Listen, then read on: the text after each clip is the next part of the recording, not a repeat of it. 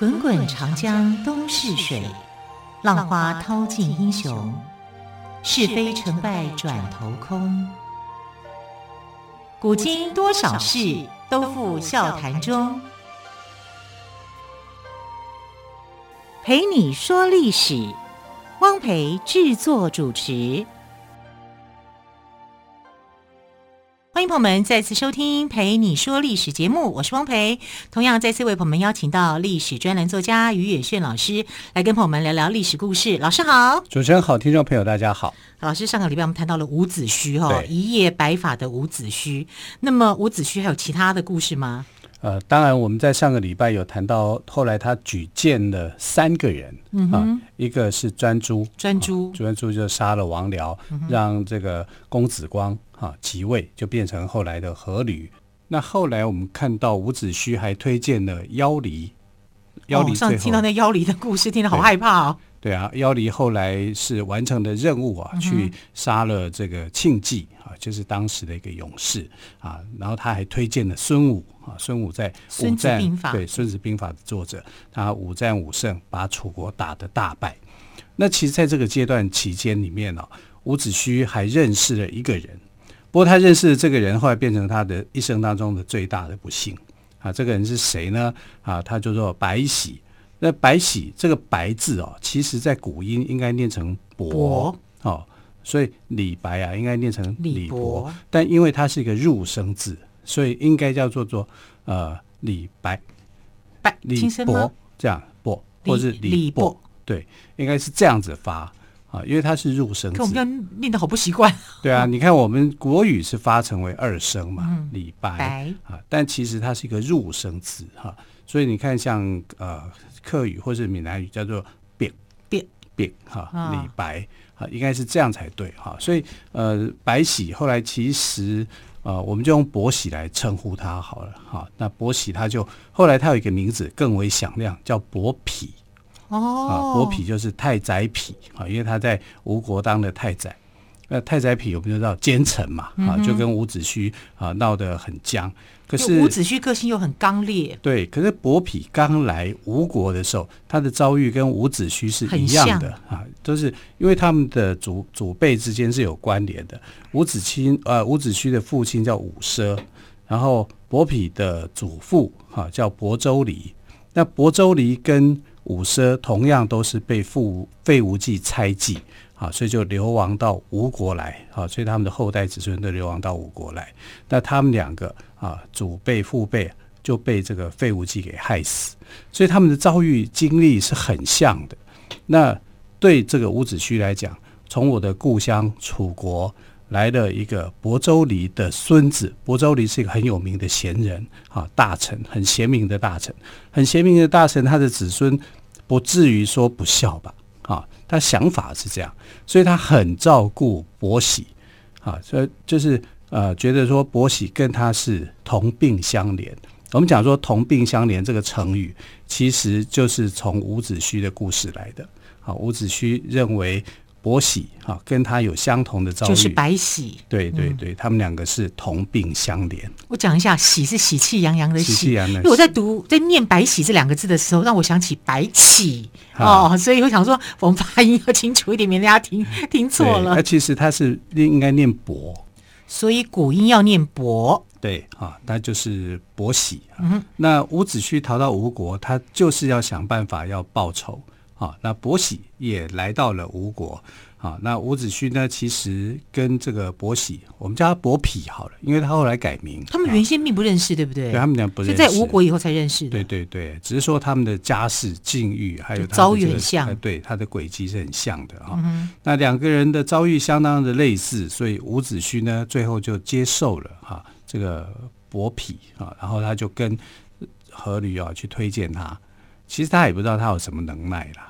可是以当时的伯嚭来讲呢，他一定是很努力的哈，去证明自己啊是可以做一些大事情的啊，所以他就是啊，因为伍子胥功劳很大啊，对吴王来讲是不可或缺的助手。那伯嚭呢，其实心里头就有一种感觉，就是我要跟他做竞争啊，其实一开始的时候，他们两个人是并肩作战，就还有一段的甜蜜期，因为大家的复仇的心理都是非常的强烈的啊。等到他复仇成功了以后呢，这个伯嚭就在想说，为什么伍子胥当宰相，好，我却只能当个大臣，我只能都当一个太宰啊？其实那时候他也还没有当太宰，他当太宰是后一个阶段吴王夫差的时候的故事啊。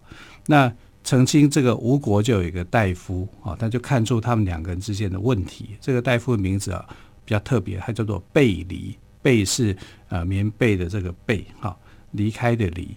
那那他知道说呃伍子胥打算跟伯嚭联合啊来对付楚国，可是呢他就在观察伯嚭。就认为说伯嚭这个人很有野心，那他蛮会观察人的，他会观察人，对啊，因为这个每个人都有一些盲点啊。伍子胥这时候的盲点，对啊，你看伍子胥也是一个很厉害的人，可他却没有看出这个问题。对啊，等到他看出的时候已经来不及了。是啊，所以他就认为说，伯嚭是只要揽到权力就会紧紧抓住的人。不是一个你可以亲近的对象。其实我们的生活遭遇里面也会可能会碰到一个这样的人，就是呃跟你有利益结合的时候，他表现他就会觉得跟你特别好啊。等到他抓到权力以后呢，他就会开始去这个展现他自己对权力的一个欲望。那反而反回过头来就会对付你。诶啊突然，我觉得我周边又就有这样的人。对，其实这种人是很多的啊，嗯、不是说只有在古代啊，在现代里面呢，其实这种人是多的哈。那多的人你怎么办？你一定要防范他哈。所以背离就是告诉他说，告诉伍子胥，你要防范这个人。如果你不防范的话，将来有一天倒霉的就是你。好，可是伍子胥那时候也听不听不下去，他就觉得这是我故乡来的哈，这是呃跟我。父亲一辈的哈这样的一个贤臣哈伯州离的孙子，他不会坏到哪里去吧啊？然后他们两个人就有共同的理想，就是要来对付楚国啊，同病相怜嘛啊，同忧相救，所以他就不太去理会哈他的这个吴国的同僚给他的一个劝告。那伯嚭呢，因为跟伍子胥有共同的敌人，所以在攻打楚国的立场上面呢，他们可以讲就是非常的一致的哈。然后同时，在我们刚刚讲到的这个《孙子兵法》的作者孙武哈，他的带领之下呢，啊，带给楚国前所未有的压力跟伤害。那这里面最大的，对当时楚平王过世，楚平王过世，楚昭王即位以后，楚昭王就是这个楚平王当初看上秦国的公主哈，生下来的一个小孩。那楚昭王就觉得，我的国家面临到吴国的威胁，其实主要的来源就是费无忌。啊，所以他就把费无忌给杀了，希望能够拿他的人头啊啊，就是啊来当做是一个弹劾的条件啊。可是伍子胥拒绝，他认为我现在的对楚国的恨已经不是说楚平王而已，而是整个国家了啊，这个就有点过分了啊，因为毕竟他是你的母国嘛，你怎么可能？用这种方式去对待啊，所以他后来就率兵攻入郢城，然后把楚平王的坟墓啊，就是掘开，鞭打他的尸体啊，鞭尸啊。所以，呃，上次讲到这里的时候，我觉得。虽然是仇恨很深啦，可是鞭尸这个行为我，我我我是觉得也蛮残忍的。所以啊，所以到后来他的这个呃好朋友申包胥才会看不下去嘛，才跑去秦国啊去求救啊，用了七天七夜，哭了七天七夜，然后才求到秦哀公来哀兵呃派兵啊去保护这个楚国，把吴国给打退。那吴国正好那个时候也是啊刚好越国起来造反。啊，越国那个时候国王叫允常啊，允常就是趁这个机会，因为他常常觉得吴国就是欺压着越国啊，越国比较像是蛮夷之邦。其实越国的祖先啊啊，据说啦是夏朝的人啊，夏商周的夏，对对，夏商周的夏。可是夏被这个我们不能讲说灭国让国以后啊，他的后代啊就来到了这个呃浙江这个地区。浙江那个时候是蛮族啊，所以他们呢被称为是蛮夷之邦。哦，你看越国被称为蛮夷之邦哦，是虽然说他的祖先好像还大有来头，可是对吴国来讲，吴国姓姬呀，他是这个泰伯的后代啊，是跟周王室和关系很亲切的。啊，所以他就常常去欺压着这个越国。那越国总是会起来反抗嘛，啊，所以允常那时候就趁这个机会啊，就反抗。反抗的时候，就是他觉得说你扯我后腿啊，他就回防。那回防的时候，后来这个允常就过世了。允常的儿子叫勾践哈，所以勾践呢，当时在一个地方叫醉里，这个醉就是一个木字边哈，在一个隽永的隽，醉里这个地区呢，跟阖闾作战。一开始的时候，阖闾是赢的，可是勾践就在想说，我怎么样才能够打赢这个仗？所以勾践用了一个方法，这个方法很绝。啊，他就找了三百个死囚，然后就逼这个死囚上战场，逼他们干嘛？你知道吗？就是在吴军的面前自杀。自刎吗？对，自杀。自杀，好可怕啊！要是我在看到这么多人在我面前集体自杀，我一定吓死了。对呀、啊，他就要求，因为他们反正就是死囚啊。你如果你你自杀的话，我还可以保障你的。后代后人的一些权益，你为国捐躯啊，所以用这种方法，很极端的方法。其实越国的做事情非常的极端啊。然后这三百个死囚就上了战场，对着战场，然后就对吴国的士兵说：“你们来攻打我们，好，我们无以回报。”唰。全部集体自杀，然后头颅就这样也很可怕哎，很可怕的场景啊，非常可怕的一个场景。那你是吴国的士兵的话，你看到这个会怎么样？吓到了，吓到了，怎么会有人这样？就在吓的那个当下，后面的越国的军队又打上来，是啊，所以就把吴国打败，然后这个阖闾就受重伤，说、嗯、他的脚趾头哈受伤，受伤最后呢就失血过多，就因为这样过世了。阖闾就因为这样过世，这样过世哦。好，这个太特别了哦。对，太特别。好，更多的故事我们先休息一下，之后再请于老师帮我们做补充。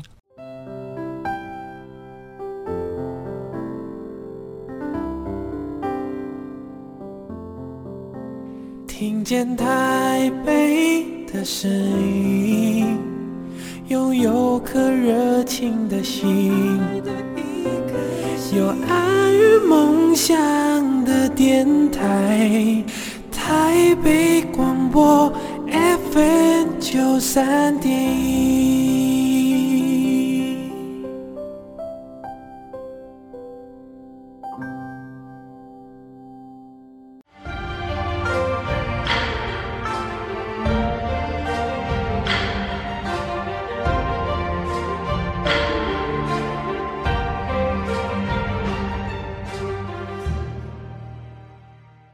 这里是台北广播电台陪你说历史节目，特别来宾岳迅老师，老师好，主持人好，听众朋友大家好。老师刚刚您谈到了哦，勾践用了一招非常绝的一个方法，让三百名的死囚来面对吴国的兵。对对，就他因为这样子而打胜仗，好可怕的方式哦。啊、就一代的这个君主阖闾，阖闾竟然就这样过世。对，因为他其实受。箭伤嘛，然后他的脚趾头是中箭的啊，他是中在脚趾头上面，就那个时候的医疗不太不是那么好啊，所以他就因为这样子哦，呃，隔了几天，因为受箭伤流血过多就过世。就是在现代的话，就包扎消毒，可能对他可以救得回来哈，在古代那时候没有办法。然后他临死之前呢，就找了不知道是他的儿子还是孙子，因为在历史上就有两种说法。夫差哦，就是呃，这个阖闾他其实有一个儿子哈，这个儿子叫公子颇哈，就是姬颇哈。那姬颇因为他的妻子过世，他非常的伤心哦，所以啊，他也跟着就过世了。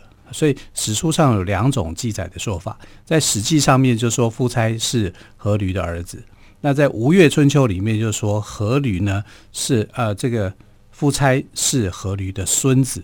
也就是公子颇所生的后代啊，到底哪一个对呢？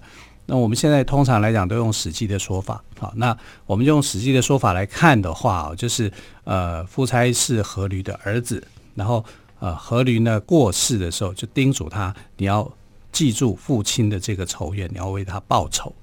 所以呢，夫差每次哦，他就会立在呃吴王的王宫前面啊，每次经过的时候，他都会叫人特别。告诉他一句话说：“夫差，你忘记了复仇了吗？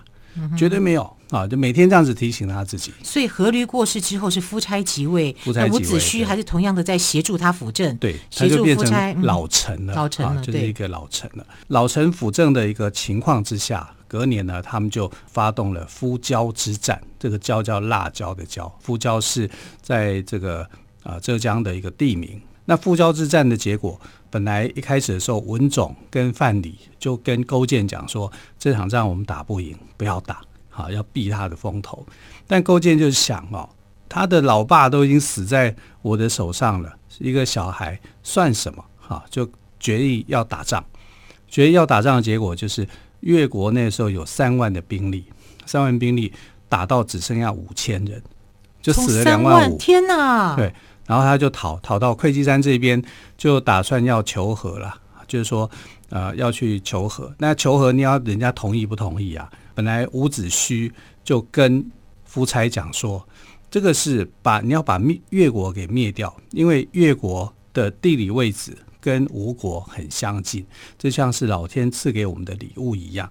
你今天要收下这个礼物，把他们给灭了。如果不灭，后果很严重，因为太接近了。对对对。然后呢，这个范蠡跟文种就想办法啊，他们想到一个办办法是什么呢？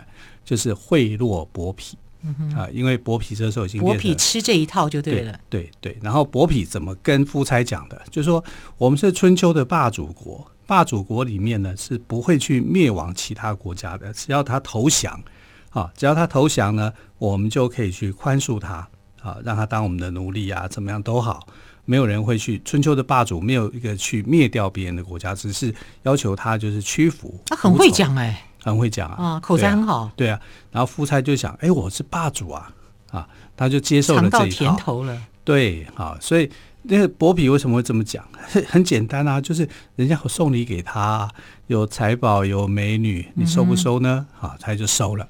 收了以后，结果伍子胥非常生气。伍子胥就讲说：“你这个应该是要把越国给灭的，而不是把他给放了。”啊，然后就呃，后来因为这样的关系，这个呃勾践哈、就被送到吴国的朝廷里面哈、去当做是奴隶啊，因为。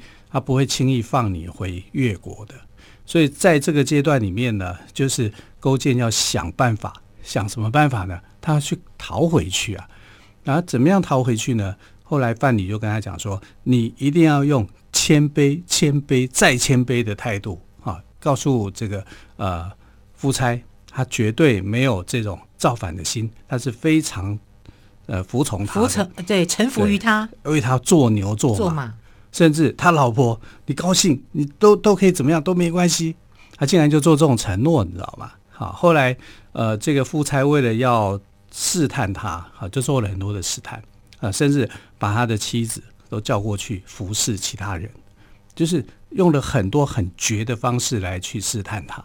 搞这么麻烦干嘛？把他灭掉不就好了？是啊。但他就不灭啊，啊，就听了伯嚭的话就对了。对，然后，但是呃，那时候勾践其实日子过得很难过，是真的过得很难过，对，很苦，对，所以他才会想复仇啊。是啊，你知道他住的那个房子哦，是没有窗户的，然后是很阴暗潮湿的，是给他一个不是房子，是给他一个石室啊，就是。呃，整个是很潮湿的环境，没有窗户的反环境，你应该照理讲，你应该很容易就生病。但是给他这样的一个环境，然后就把他当作是呃牛马一样啊，甚至要他去拉那个马车，他就在前头跟着马车跑，拉着马车，好像自己就是一头马啊，一匹马啊。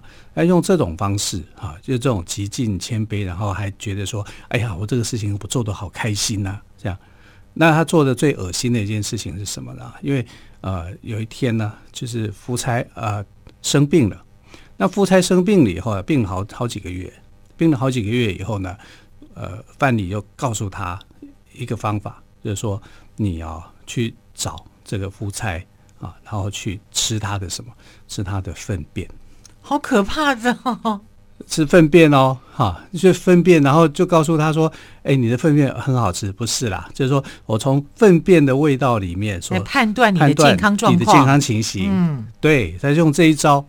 结果那个时候，吴王夫差的这个王宫里面啊，谁端着粪桶出来的？是伯嚭。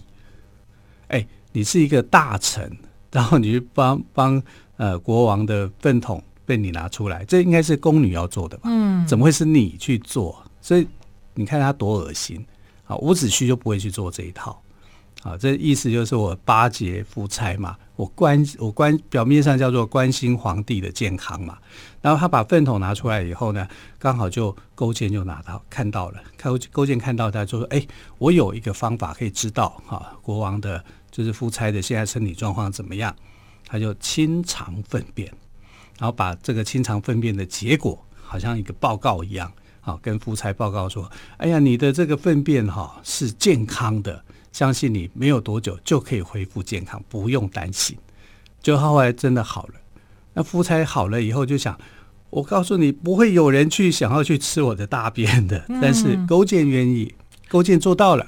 这个人对我真好，所以他从此以后更信任勾践了，觉得他不会对他有二心。对，所以他就把他从石室里面放出来，啊，让他去住一个有窗户的房子。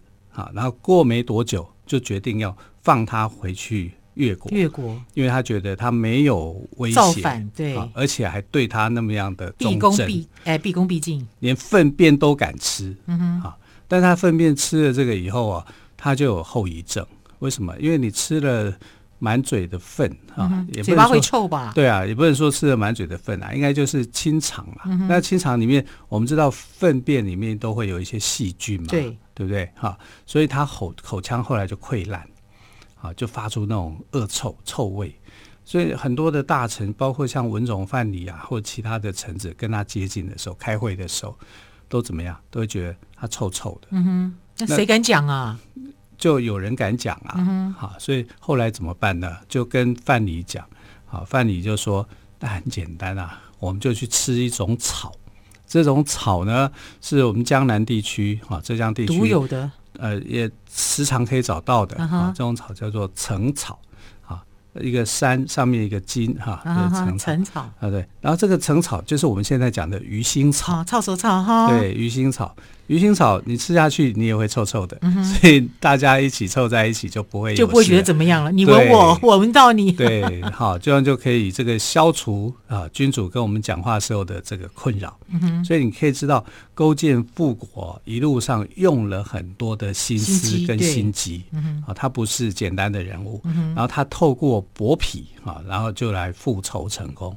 那伯嚭后来觉得说自己是对越国，越国是有功的，对，可是越国人就想说，你这是什么功？你出卖你自己的国家，啊，所以后来就把伯嚭给杀了。当然，伍子胥又更早死，因为他跟夫差处得非常的不好。因为他太刚直了，对，他看出了一些问题，跟夫差说，夫差才不听他的呢。是啊，他喜欢伯嚭啊。对啊，夫差虽然是年轻的这个君主，可是就是因为年轻，他就听不下，老子觉得你倚老卖老嘛，嗯、啊，所以伍子胥后来死的时候就发了一个誓言，说把我的眼珠子给挖出来，嗯、放在城墙上，我要看着敌军来消灭吴国。嗯哼。哦，这个也是很狠的啊！所以他个性非常的刚烈。所以伯嚭后来呢，他因为他自己觉得对越国有功，他后来就去投靠了越国。因为他，但是勾践还是把伯嚭跟他家族给灭了。对呀，啊，啊还说是为伍子胥报仇。对，好奇怪的说法哦。